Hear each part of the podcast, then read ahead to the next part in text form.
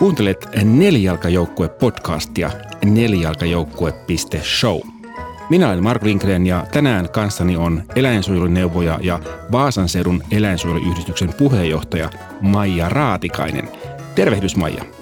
Terve, terve ja kiitoksia kutsusta ohjelmaan. Tänään me puhumme kansalaisten ja viranomaisten vastuusta ja toiminnasta tilanteissa, joissa eläintä pahoinpidellään tai kohdellaan kaltoin – mutta ensin Maija, olet ollut eläinsuojelutyössä mukana jo tuosta 80-luvun lopusta lähtien ja, ja, ja kahdeksan vuotta nyt eläinsuojeluneuvojana, niin miten sinusta tuli eläinsuojelija? No se on varmaankin ihan verenperintöä, että tämmöinen elä, eläimiin kohdistunut empatia on kyllä ihan vanhemmilta perittyä. Ja tota, sitten jotenkin vaan ympäristössä oli ihan lapsuudesta asti erilaisia eläimiä ja sitten jo hyvin nuorena, hyvin hyvin nuorena olen tarkkasilmäisenä ja e-, erityisherkkänä kiinnitän huomiota erilaisiin tilanteisiin ja epäkohtiin ja kyseenalaistanut ihan lähtien kaveri, lapsuusajan kaverien lemmikkien hoidosta ja katolta, katolta pudonneista linnunpoikasista lähtien, että ihan niin kauan kuin muistan, niin on aina jonkun eläimen kohtaloa tullut itkettyä ja murehdittua ja, ja su, su, su, surtua sitten jonkun aikaa. Että tota, se on ihan semmoinen sisäsyntyinen niin kuin osa mun temperamenttia ja persoonallisuutta ollut aina. Ja teini-iässä sitten lukioaikaan tämä maailmankatsomuksellinen kehittyminen sai oikein aimoaskeleen ja olin sitten ehkä vähän enemmänkin aktiivi mitään rikollista en koskaan tehnyt, en todellakaan kettutyttöily siinä tarkoituksessa, missä termiä käytetään, eli en päästänyt eläimiä vapaaksi mistään, enkä mitään lain väärällä puolella, mutta olin ulos tulossani ja ulkoisessa hapituksessa niin huomattavasti radikaalimpi kuin nyt, mutta sieltä nuoruudesta jäi sitten se aito palo ja aikuisuuden myötä sitten on ihan kehittynyt kehittynyt sitten tämmöinen niin kuin parlamentaarinen tapa vaikuttaa, että miten todella pystyy sitten paitsi omassa lähipiirissä, niin yhteiskunnan tasolla ja sitten tota, ihan, ihan niin laajalla, laajalla tasolla kuin vaan pystyy, niin sitten vaikuttamaan eläinten hyvinvointiin. Ja se on sitten johtanut tähän. Toinen asia on johtanut toiseen asiaan ja siitä on sitten tullut tämä nyky, nykytilanne, eli harrastuksesta on tullut ihan elämäntapa ja paluuta takaisin ei enää ole. Ähm, muistatko mikä oli sun ikään kuin ensimmäinen semmoinen teko, jonka sä nyt ajattelet, että se on niin kuin se ensimmäinen askel siihen eläin, eläinsuojelutyöhön? Ihan lapsuudesta. Aivan pienestä lapsesta muistan linnun poikasia katolta räystäältä pudonneita kerrostaloalueella lähiössä asuttiin 70-luvulla, niin tuonut kotiin, että nyt pitää auttaa ja nämä pitää viedä eläinlääkäriin. Ja sitten huoltajat sen aikaisen luonnonvaraisten eläinten hoidosta ja avusta valitsevan sen aikaisen tiedon varassa sitten yritettiin jotenkin antaa nestettä ja elvyttää ja tietenkään nyt sitten ei ollut se auttamiskuvio tietenkään sillä tavalla selvillä kuin nykyään tietää, mutta ihan tämmöistä niin kuin välitöntä avun tarpeen, joskus hieman jopa ylimenevää, mutta onneksi viisaat vanhemmat osasivat suitsia, että kaikkia siilejä, jotka kävelee vähän hitaammin kuin toiset, niin ei tarvitse pelastaa. Mutta näitä muistan näitä, näitä kaupunki, kaupunkikortteleiden, kun luonnonvaraiset eläimet tulee lähelle luon, luonnosta, luonnosta lähelle kaupunkia, niin sitten näitä ongelmia ja uhkia, mitkä heitä kohtaa, niin lapsesta asti on näistä kyllä kantanut kantanut huolta ja kantanut konkreettisesti näitä avun tarvitsijoita myös kotiin. Että voisi sanoa niin, että, että sinä et valinnut eläinsuojelutyötä, vaan eläinsuojelutyö valitsi sinut. Kyllä, kyllä se näin meni. Että se pikkuhiljaa salakavalasti vain niin kuin muotoutui osaksi identiteettiä ja oikeastaan tapaa hahmottaa maailmaa. Että se mitä kollegoiden ja, tai vapaaehtoistyötähän tämä on, mutta me puhun kollegoista kuitenkin, niin se, mitä naureskellaan, että se, meillä ei ole enää olemassa vuosiin ollut semmoisia huolettomia lomamatkoja. Esimerkiksi, että henkilökohtaisesti mä en halua koskaan matkustaa mihinkään tiettyihin maihin tai maan osinkaan, jopa niissä tietää näkevänsä eläinten kaltoinkohtelua ja eläimen arvo on pelkkä, pelkästään sitten ihan väline instrumentaaliarvo, niin ihan kotimaankin lomamatkoilla aina se katse kohdistuu, miten ajat ohi jonkun omakotitaloalueen ohi, niin kaikki koira-aitaukset tulee katsottua ja irtokissat missä kunnossa, pitääkö loukuttaa, onko, apu, onko avun tarpeessa. Että siitä on todella tullut niin kuin tapa nähdä maailmaa. Ja sitten se on myös muokannut niin kuin tätä yleistä, yleistä psyyken tilaa sillä lailla, että on semmoinen jatkuva pieni Weltschmerz, maailmantuska ja huoli päällä, mutta sen kanssa oppii elämään, että muuten tämä harrastus täytyy sitten vaihtaa toisen, toisen tyyppiseen, että jos sen avaimet oman jaksamisen, jaksamisen vahvistamiseen ja käsittelyyn ei ole hallussa, niin sitten täytyy muuttaa elämäntapaa. Että tämä on hyvin, hyvin salakavalla ja mukaansa tempaava tapa toimia ja elää. Mukana nelijalkajoukkueessa SEY, Suomen eläinsuojelu, Suomen suurin eläinsuojelujärjestö ja eläinsuojelun asiantuntija, sekä kodittomat.info, palvelu, jossa kodittomat lemmikit etsivät uutta loppuelämän kotia. Sydäntä lähellä. Tuossa vähän kosketeltiinkin jo sinulle tärkeää teemaa, mutta mikä, niin kun, jos ajatellaan koko eläinsuojelualuetta, niin mikä, mikä on erityisen lähellä ja tärkeää sinulle henkilökohtaisesti? Mm, Tämä on tosi vaikea kysymys ja vaikea niin kuin priorisoida näitä asioita, mutta ehkä nyt viime aikoina on noussut eniten juuri se turhautuneisuus, tuska ja huoli ihmisten tahallaan tai sitten epätietoisuuttaan aiheuttamatta, yleensäkin hyvin usein niin kuin ihan piittaamattomuutta ja tahalleen tietoisesti eläimelle aiheuttamat kärsimykset ja niihin välitön puuttuminen sillä tavalla, että se eläin saataisiin siitä kärsimystä aiheuttavasta tilanteesta pois, tai tilanne saataisiin muutettua niin, että eläimen kärsimys minimoituisi, niin juuri se voimattomuus sen asian edessä, kun ei ole oikeuksia tehdä asioita sillä tavalla, kun haluaisi ja olisi valmis toimimaan, niin ilman viranomaisstatusta itse vapaaehtoisena on hyvin rajalliset nämä keinot, millä pystyy puuttumaan eläinten kaltoinkohteluun, niin tämä on noussut viime aikoina mulle henkilökohtaisesti tämmöiseksi teemaksi, teemaksi että miten, miten todella niin kuin tätä prosessia ja hidasta eläimen yksilön tason kärsimyksen kannalta tosi tuskallista ja pitkällistä byrokratiaprosessia saataisiin niin kuin jouhevammaksi siten, että se eläimen kärsimys ei pitkittyisi ja oman toiminnan kannalta, niin kuin, että se tehdään mitä itse pystytään, mihin meillä on valtuuksia ja verkostot on, yhteistyöverkostot on laajat ja se on tosi tärkeä, tärkeä voimavara tässä, mutta sitten se, että saisi sen konkreettisen avun sille eläimelle nopeammin, niin se kaikki, mitä siihen liittyy, niin se on mulla nyt sellainen elämäntehtävä tullut kyllä, että, että tota, tämä eläinten niin kuin arjen hyvinvoinnin puolustaminen ihan lemmikki tuotantoeläimiin liittyen myöskin, niin, ja luon, luonnonvaraisiin eläimiin toki myös, niin se kattaa oikeastaan eläinlajit aika lailla laajasti, että, että, mutta punaisena lankana tosiaan tuo, että että mi- miten sai sen avun nopeasti ja to- toimivasti perille ja miksi sitä ei saa. Aivan. Näin kesäaikaan, kun on ollut kuuma, kuuma kesä, on yksi tietenkin joka kesäinen ongelma on koirat tai Joo. lemmikit, jotka käytetään kuumaan autoon. Niin siinäkin on vähän tämmöinen epäselvä, että saako sen ikkunan rikkoa vai mitä siinä pitäisi tehdä, kun se on kuolemaisillaan se eläin siellä. Joo, joo tästäkin to, todella liikkuu sosiaalisessa mediassakin erilaisia ohjeistuksia ja käsityksiä ja ajatuksia, että on niin uskomatonta, kuinka paljon siitä ihmisiä tiedotetaan ja valistetaan, niin siitä huolimatta joka kesä useasti tulee tosi vakavia tilanteita, ihan kuolemaankin johtavia tilanteita, siis koiran kuolemaan johtavia.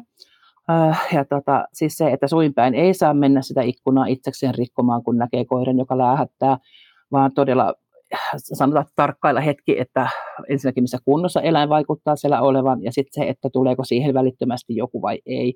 Et mulla itsellä se ö, minuutti minimi on kyllä todella pieni, että mä en kauaa kattele, jos on vaikka tämmöinen 25 astetta ja koira ihan silmin nähden läkähtyneenä, että ei jaksa edes läähättää juurikaan enää, velttona apaattisena makaa nuutuneena, niin en kyllä en kovin montaa minuuttia ala odottelemaan, että jos ei niin kuin saa apua paikalle, että poliisi on se, jonka luvalla sitten voi toimia, että poliisi voi ohjeista. Poliisi pitäisi saada paikalle mahdollisimman pian, mutta aina se ei ole mahdollista, niin sitten poliisilta pyytää lupat, jos todella on niin kuin todella kriittinen tilanne, että saisi sitten, ja omistaja ei tavoita esimerkiksi läheisestä liikkeestä tai kauppa-asioiltaan tai vastaavaa, niin tota, sitten periaatteessa niin kuin, niin mä en kehota kansalaisia rikkomaan toisten omaisuutta, koska omaisuuden suoja ikävä kyllä on Suomessa monesti paljon, paljon, paljon tärkeämpää juridisesti kuin eläimen henki tai hyvinvointi, niin en todellakaan suosittele oman käden oikeuksia, vaan aina viranomaisten ja poliisin, ja poliisin viranomaisten edustajana ohjeistuksen myötä mennä. Että poliisista voi jopa suoraan kysyä, jos poliisi hätäkeskuksen soittaessa voidaan todeta, partiota ei nyt saada hetkeenkään paikalle, niin voi sitten omaan harkintaan perustuen pyytää lupaa, että miten saan toimia, koska jos todella koira tai oli nyt elävä olento mikä hyvänsä, niin on, on todella niin kuin jo menettämässä tajuntaansa, niin silloin täytyy toimia tosi nopeasti, että liian myöhään tullut apu on sitten koituu kyllä kohtaloksi, että tämä on joka kesäinen ongelma ja siitä ikävä kyllä kristallipallosta, kun katson, niin siellä näyttää, että koskaan tämä ei tule loppumaan, koskaan ei tule olemaan semmoista kesää, etteikö jostain päin kuuluisi taas kerran koira, koira jätetyn autoon ja olleen niin kauan, että on todella, todella jo veltto ja huonokuntoinen. Ja, ja tämä on kyllä uskomatonta tyhmyyttä. Miten sen näet, jos ajatellaan, niin kuin, on tietenkin turhauttavaa, kun ei ole oikeuksia ja valtuuksia tehdä välttämättä niitä toimenpiteitä, mitä pitäisi tehdä, mutta miten se näytyy yleensä niin kuin ihmisten vastuun, kansalaisten vastuun, kun ne kohtaa tämmöisen? Sä tietenkin kohtaat niin tässä harrastustyössäsi aika paljon näitä erilaisia ikäviä tilanteita, mutta jos niin tämmöinen kuka tahansa kohtaa eläinsuojelurikkomuksen tai e-, e-, eläimen huonoa kohtelua, niin mikä, mikä on, mitä pitäisi tehdä ja mitä siinä voi tehdä? Joo, tämä on tosi tärkeä kysymys. Ja ni, niin kuin tuossa koira kuumassa autossa keisissä, niin tästäkin liikkuu todella monenlaisia käsityksiä äh, sosiaalisessa mediassa, että tehkää niin ja tehkää näin. Mutta fakta on se, että ihan eläinsuojelulakiin perustuen avun tarpeessa olevaa eläintä tulee auttaa. Tulee pyr- myös luonnonvaraiset on erikseen mainittu, että avun tarpeessa olevaa eläintä on pyrittävä auttamaan. Ja se pyrkiminen, laki, mun näkemykseni mukaan se lain lain määrittelemä pyrkiminen auttamaan tarkoittaa sitä, että ihminen, joka kohtaa tämmöisen tilanteen, oli se kärsimys sitten minkä tyyppinen hyvänsä, mutta avun tarpeessa oleva eläin, silminnäkijä, joka sen näkee, niin on velvollisuus pyrkiä tekemään kaikkensa oman tietämyksensä ja osaamisensa mukaan saadakseen tämän tilanteen, niin kuin, jos se on ihan tämmöistä fyysistä pahoinpitelyä, niin poliisille, viranomaiselle välittömästi soitto – ja delegoida se asia niin, niin kauan, tehdä töitä sen asian eteen, että tavoittaa henkilön, jonka kautta tämä asia lähtee etenemään. Että jos on ihan karkeasta eläimen pahoinpitelytilanteesta kysymys, niin poliisi on aivan ehdoton siinä. Ja monestihan poliisi ei heti paikalle pääse, niin jos tämä on julkisella yleisellä paikalla, niin aina kuvamateriaalia todisteeksi. Ja tietenkin pyrkiä itse ensin siihen vaikuttamaan, mutta aina sekään ei ole mahdollista, jos on kovin graavi tilanne. Niin viranomaisapu ja sen odottaminen tuntuu monesti turhauttavalta. Joku voi ajatella, että ei se mitään hyödytä poliiseja soittaa, ei ne kumminkaan tuu tai ei ne kumminkaan mitään tee. Niin noin ei kannata ajatella, koska kyllä ne tulee, jos ne pääsee ja jos ymmärtää, että tilanne on näin vakava. Ja sitten todella niin kuin poliisi on eläinsuojeluviranomainen poliisin tehtävä on näihin puuttua. Että se on ihan selkeä rikos, rikostilanne ja rikostapaus, esimerkiksi tämmöinen su, suoraan ihan kaltoinkohtelu.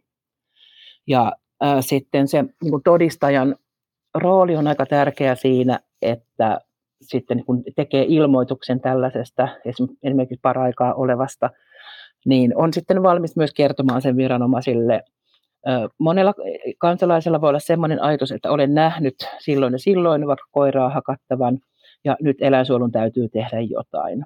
Se on tosi kinkkinen ja hankala tilanne, koska jos valvonta, esimerkiksi valvonta eläinlääkärin eläinsuojeluviranomaisena pyytää käymään, niin hän ei pysty siinä tilanteessa todistamaan sitä pahoinpitelyä jos hän menee tämän, tähän kotiin esimerkiksi vierailulle ja sitä pahoinpitelyä ei tietenkään silloin tapahdu, kun viranomainen on paikalla. Että ei, ei ole todistettavaa, jos ei ole materiaalia pahoinpitelystä esimerkiksi julkisella paikalla, missä saa kuvata, niin on tämä todistajan uskallus mennä sitten näihin tapauksiin. Niin kun se ei ole aina helppoa, että moni, moni, moni rikos, rikosoikeudellinen prosessi jää ihan siihen, että ei, että ei syyttäjä, tai siis esitutkinnan jälkeen ei oteta, no syyttäjä ei lähde käsittelemään asiaa, koska ei ole mitään konkreettista, että se on sana sanaa vastaan, että sen tiettyä rohkeutta perään kuuluttaisin.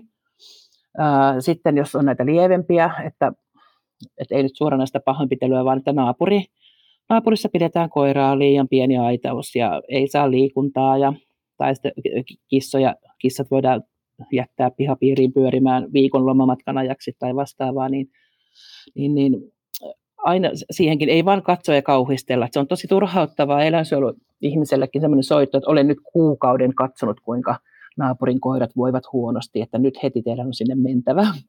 Niin se, että kun havaitsee epäkohtia, niin mieluummin vähän liian matalalla kynnyksellä ottaa vaikka yhteys ja kysyä ja keskustella, että onko siinä ylipäätään epäkohtaa. Että joku, tietyt asiat voi olla vähän sitten väärin käsityksiäkin, mutta jos vähänkään niin kuin epäilyttää tai kellot soi, niin ei tehdä välttämättä virallista ilmoitusta heti sinne viranomaiselle, vaan meille eläinsuojeluneuvoille voi soittaa ja keskustella ja paljon tulee niitä puheluita ja sähköpostiyhteydenottoja, että en nyt tiedä kuuluuko tämä eläinsuojelulle, mutta ja sitten kuvaillaan sitä naapurin tilannetta ja sitten voidaan yhdessä pohtia, että jos siinä on jotain semmoista niin kuin ne, ehkä neuvonnalla parannettavissa olevaa, niin sitten vapaaehtoinen neuvoja voi mennä neuvontakäynnille.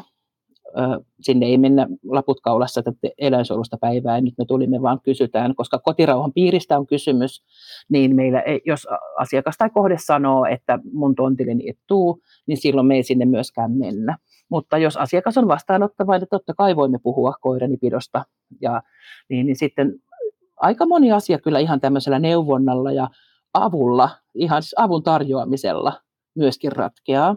Mutta sitten jos tilanne on niin vakava, että siellä todella on niin kuin asetukset, eläinsuojelulakien ja asetusten vastaista eläimenpitoa, niin, ja vastaanotto ei ole lainkaan, lainkaan yhteistyö motivoitunutta, niin sitten voi tai tulee tehdä välittömästi sitten eläinsuojeluviranomaisille eläinsuojeluilmoitus ja käyntipyyntö. Eli valvontaeläinlääkäri ja niissä kunnissa, joissa ei ole valvontaeläinlääkäriä, niin sitten on kunnan, kunnan eläinlääkärit, kaupungin virkaeläinlääkärit ja poliisi, jolle tämän voi tehdä. Ja terveystarkastajatkin on ympäristöhallinnon alasia, eli joissakin kunnissa sitten terveystarkastaja kulkee esimerkiksi yhdessä valvontaeläinlääkärin kanssa, varsinkin jos on vähän laajamittaisempaa eläimenpitoa, että on ihan jo ihan myöskin niin vakava, että saattaa olla ihmiselläkin jo todella niin iso hätä siellä, että, että monesti, monesti tämä on niin kuin ihmisapua myös. Mutta palatakseni just tuohon alkuperäiseen kysymykseen, niin mitä tulee tehdä, niin sanoisin ihan yleisohjaan sen, mitä ei tule tehdä, niin ei tule kääntää selkäänsä tilanteelle, vaan pyrkiä ottamaan selvää, miten ja kuka voisi tässä tilanteessa auttaa on ollut äh, jonkinlaista äh, näyttänyt vähän siltä, että eläinsuojeluilmoitukset ovat olleet kasvussa viime aikoina. Mi- mi- mistä sä luulet, että se johtuu? Öö, mä uskon, että se johtuu ehkä paristakin tekijästä. No korona-aikaan tietenkin niitä saattoi tulla jonkun, ehkä alueittain hieman enemmän vielä kuin normaalisti, kun ihmiset oli paljon kotona.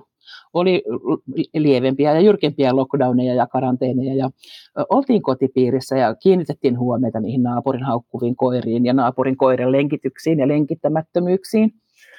Että semmoinen niin kuin, yhteisöllisyyshän ei sinänsä niin kuin tarkoita sitä, että puuttuisi aina naapuritten tekemisiin, mutta semmoinen tietynlainen yhteisöllisyys on kuitenkin ehkä noussut uutena arvona taas, että nykyään ehkä vähän enemmän ollaan kiinnostuneita siitä naapurin kokonaistilanteesta ja katsotaan hyvässä ja pahassa, että mitä siellä naapurissa tapahtuu. Ja sitten nämä eläinsuojeluasiat on ollut aika paljon julkisuudessa, mediassa. Yksittäisiä tapauksia on aika raakojakin. Median kynnys julkaista näistä juttuja on aika matala ja mä pidän sitä tosi hyvänä asiana. Itse kyllä mielellään, mielellään kyllä myöskin kannustan siihen, että näistä asioista tiedotetaan ja että ihmisillä on tämä kynnys tehdä ilmoitus tai tämmöinen avunpyyntö, kysely eläinsuojeluilmoitukseen liittyen, niin kynnys on madaltunut varmasti, että herkemmin kiinnitetään huomioon lähellä tapahtuviin e-, eläinten tilanteisiin. Ja sitten toinen sektori tosiaan se, että herkemmin uskalletaan ottaa yhteys ja sitten se kynnys on ehkä myös kun on mahdollista tehdä sähköpostitse, sähköinen eläinsuojeluilmoitus tai soittaa tai ihan tekstari, meseviesti, niin se on aika helppoa ottaa se ensimmäinen askel siinä, siinä asiassa, mikä on syystä tai toisesta ruvennut askarruttamaan. Ja sitten ehkä se, että lemmikkejä on nykyään tosi paljon ja toiminta näiden lemmikkien kanssa on aika näkyvää. On paljon harrastustoimintaa, on paljon koirapuisto, koirapuistoillaan ja liikutaan, jos nyt tätä korona-aikaa ei nyt ota huomioon, että, mutta näin niin yleisesti viime vuosina, että lemmikkien lukumäärä ja näkyvyys lemmikin pidossa on ihan selkeästi kasvanut. Sitä voi ajatella, että se on jopa tällainen positiivinen signaali, että ihmiset ylipäätään ymmärtää ehkä paremmin ja on herkempiä siihen eläimen hyvinvointiin kuin mitä, mitä ehkä joskus silloin, kun me olimme nuoria. Kyllä, kyllä, juuri näin. Että nykyään ihmiset ilmoittaa tosi herkästi. Ihan yksi hyvä esimerkki on niin sanotut pihanperäkoirat. Meikäläisten keski-ikäisten lapsuudessa oli ihan NS-normaali ilmiö, että siellä oli se Suomen pystykorva tai Suomen ajokoira pihanperällä ja kyllä sinne ruokaa heitettiin ja sen karapsuteltiin, että saattoi isäntä postilaatikolle ottaa joskus mukaansa, mutta ei sitä sen kummemmin eläinsuojelulain ja ase- koira-asetusten mukaisesti huolehdittu, että saa riittävästi tarpeellisen määrän riittävästi liikuntaa. Nykyään naapurit ja ohikulkijat ja sukulaiset paljon herkemmin ilmoittaa, että tämmöisestä koirasta, jonka laji- ja rototyypilliset vaatimukset eivät toteudu likimainkaan, niin sitten tuota, just tämä pihanperäkoirat on hyvä esimerkki, tosi paljon täällä Pohjanmaalla tulee niistä ilmoituksia. Osassa on sitten ihan todella pohjaakin, mutta sitten osassa sitten paljastuu onneksi ihan todella. Esimerkiksi myös tämmöinenkin käsite on näin vanhemmiten minulle tullut tutuksi kuin myös jopa vastuullinen metsästäjä. Että nuorena olin hyvin radikaali, että kaikki metsästäjät ja metsästys on pahasta ja olin aivan barrikaadeilla. Mutta näin sitten monista, monistakin eri syistä olen kohdannut myös ihan tosi hyviä ja eettisiä ja fiksuja metsästäjiä koiranpidollisesti, eli todella sitä koiran kunnosta pidetään huolta myös läpi metsästysvuoden, se on siellä pihan perällä. Esimerkiksi joku jämpti haluaa asua siellä ja ei viihdy sisällä, mutta sitten se, että jos koira asuu pääosin pihalla, niin ne olosuhteet ja lämpimät kopit ja säänsuojat pitää sitten todella olla myöskin riittävät ja vähintään asetusten ja lakien mukaiset.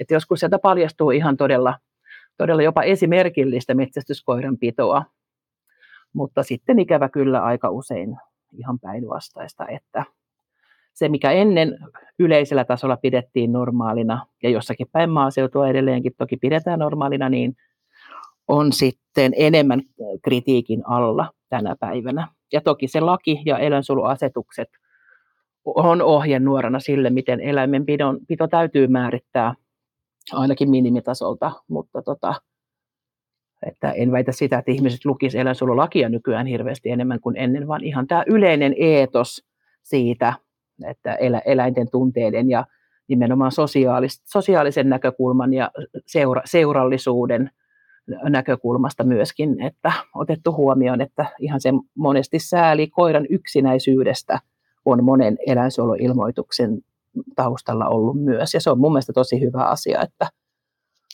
Toki viranomaiset on sitten eri mieltä, että jos tämmöisestä tehdään vaikka ilmoitus ja viranomainen menee ja toteaa, että täällä on minimiaset, minimiasetukset täyttävä häkki tai aitaus ja saa ruokaa sen kerran päivässä, mitä nyt on, on vaikka saatava ja on vettä tarjolla, ei ole probleemia. Että sen koiran elämä on koko elämä sitä, mutta koska lainkirjain täyttyy, niin siinä ei ole mitään ohjeistettavaa.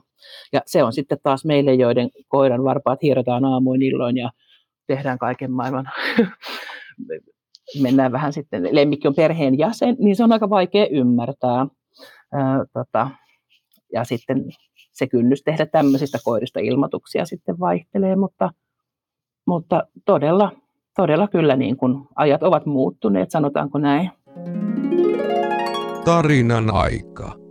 Päätin nyt sitten avata tämmöistä lemmikkeihin liittyvää, joka koskettaa ehkä niin kuin näin urbaani, urbaanimiljöissä sitten ja maaseudullakin niin kuin e, ehkä enemmän, enemmän sitten kuulijoita kaniin liittyvää ja eläimen niin kuin perustarpeisiin liittyvää mm, tilanne, joka, jota monet voivat vieläkin ajatella, että näin voi toimia, on, että perhe muuttaa kaupungista toiseen kesän lopulla ja ei otakaan esimerkiksi kaniansa mukaan. Katsoo kanille olosuhteet pihaan, että ne ovat, siellä on jonkunmoinen säänsuojakoppero ja siellä on iso, vaikka jollain trampoliiniverkolla tai vastaavalla aidattu iso alue, riittävästi vesipulloja ja sitten joku naapuri saattaa käydä tai sitten perheenjäsen, joka ajaa ohitse kerran tai kaksi viikossa, niin heittää sitten jotain syötävää sinne. Ja tästä rupesi tulemaan ilmoituksia ja syksy alkoi painaa päälle. Ja sitten selvisi tosiaan, että tämän kanin niin kun, tarkoitus nyt siellä on sitten olla vähän pitempäänkin. Ja se, että perhe ei tai perheenpää ei suostunut tätä, että siihen, että kani olisi haettu hoitoon. Viranomaisia ei saatu kiinni. Poliisi ei lähtenyt syystä tai toisesta ja eläinsuojelu, sen aikainen valvontaeläinlääkäri oli pitkällä lomalla ja kunnan eläinlääkäri oli ylityöllistetty ja myöskin pitkällä tai oli lomalla siihen aikaan. Eli ketään viranomaista ei saanut paikalle. Ja siinä punnittiin sitten tämä, että, tota, että mi- miten niin kuin toimia tilanteessa, että alkoi olla pakkasyöt kani oli sitä rotua, että se ei todellakaan selviydy eikä ole tarkoitettu ulkona pidettäväksi. Säänsuojaksi ei riitä se, että on tuulen suojaa, että pieni eristämätön puu, puukoppero ei todellakaan ole se lain edellyttämä säänsuoja. Ja sitten alkoi se taistelu sitten tämän perheen niin kuin käännyttämisessä, että jos me nyt mitenkään olisi mahdollista, että me hakisimme tämän siksi aikaa, mutta ei, että lapset eivät halua ja lapset haluavat sitä ja lapset haluavat tätä. Ja se, semmoinen niin, kuin niin sanottu psykologinen sodankäynti asiakkaan kanssa vei yöunet ja kun ulkona oli pak, alkoi olla pakkasta ja tiesi, että se eläin on siellä edelleen, se tunne, se turhautumisen tunne siitä, että olenko mä valmis syyllistymään rikokseen, että jos mä olisin 18-vuotiaana kohdannut tämän tilanteen, niin se kani olisi ollut minulla jo saman tien, mutta koska me toimimme lain mukaan kirjaimellisesti emme lähde soveltamaan, emmekä se osaamaan, niin ainoa vaihtoehto oli vain odotettava, että seuraavana päivänä saisi sitten viranomaisen kiinni. Ja psykologinen taistelu perheen kanssa jatkui ja se onneksi johti siihen, että sen eläimen sai sitten sieltä hakea hoitoon siksi aikaa, että he tulevat ja pohdittiin tätä kanipitoa yleisestikin ja se, että kun yöllä oli siinä seuraavana yönä oli viisi astetta pakkasta, vesipullat jäätyneet, kanirotu oli todellakin ei-ulkorotu, se tunne, kun aamu valkeni ja sä sait niin kuin mustaa valkoisen luvan, että sen saa hakea hoitoon. Ja kun se eläin sieltä haettiin, se oli niin pahoin kylmettynyt, sen hengitys krohisi, se saatiin eläinlääkäriperheeseen il- vapaa, siis pro bonona hoitoon, nesteytettiin, antibiootit laitettiin, ja kun se kahden, kolmen vuorokauden tehohoidosta huolimatta kuoli tämän eläinlääkärin käteen, käsiin, ja me lähetettiin se sitten Eviralle, ruumin avaukseen, että patologi saa katsoa, katsoa sitten kuolinsyyt ja sitten sieltä selvisi, sillä oli tosi vakava keuhkotulehdu, keuhkoputken tulehdus, anteeksi, sydän, sydänpussin tulehdus ja nestettä ja verta keuhkoissa ja vatsaontelossa ja tajuttiin, että se on todella, todella kovissa kivuissa ollut ja kylmettyneenä ja todella kauan. Ja se tunne, kun sä keskustelet asiasta tämän perheen pään kanssa – ja se sisäinen taistelu, mitä sä käyt sillä hetkellä, kun sen kanin kärsimys ja luiseva hahmo painui niin kuin mieleen sun, miltä se sylissä tuntui se eläin. Ja se, että sivistynyt, koulutettu, korkeasti koulutettu perhe ei niin kuin edelleen tänä päivänäkään varmaan ymmärrä, mitä he sille eläimelle tekivät. Ja siitä sitten taas niin kuin viranomaisia ei prosessina kiinnostanut, kun ei voinut sitä ja ei tullut heittelijätystä. Tämä seuraamukset on sitten taas niin kuin tarina sinänsä niin tota, se, että näin vaan voi Suomessa toimia ja se oli sen kanin kohtalo ja se kaikki kärsimys, mitä se eläin on joutunut siihen asti, että hän pääsi sitten todella, todella niin kuin eläinlääkärin nesteytyksessä ja silityksessä nukkumaan pois, niin se oli jotakin niin järkyttävää, että aika sanattomaksi veti kyllä. Et silloin mä päätin, että tota, mä en koskaan luovu tästä harrastuksesta.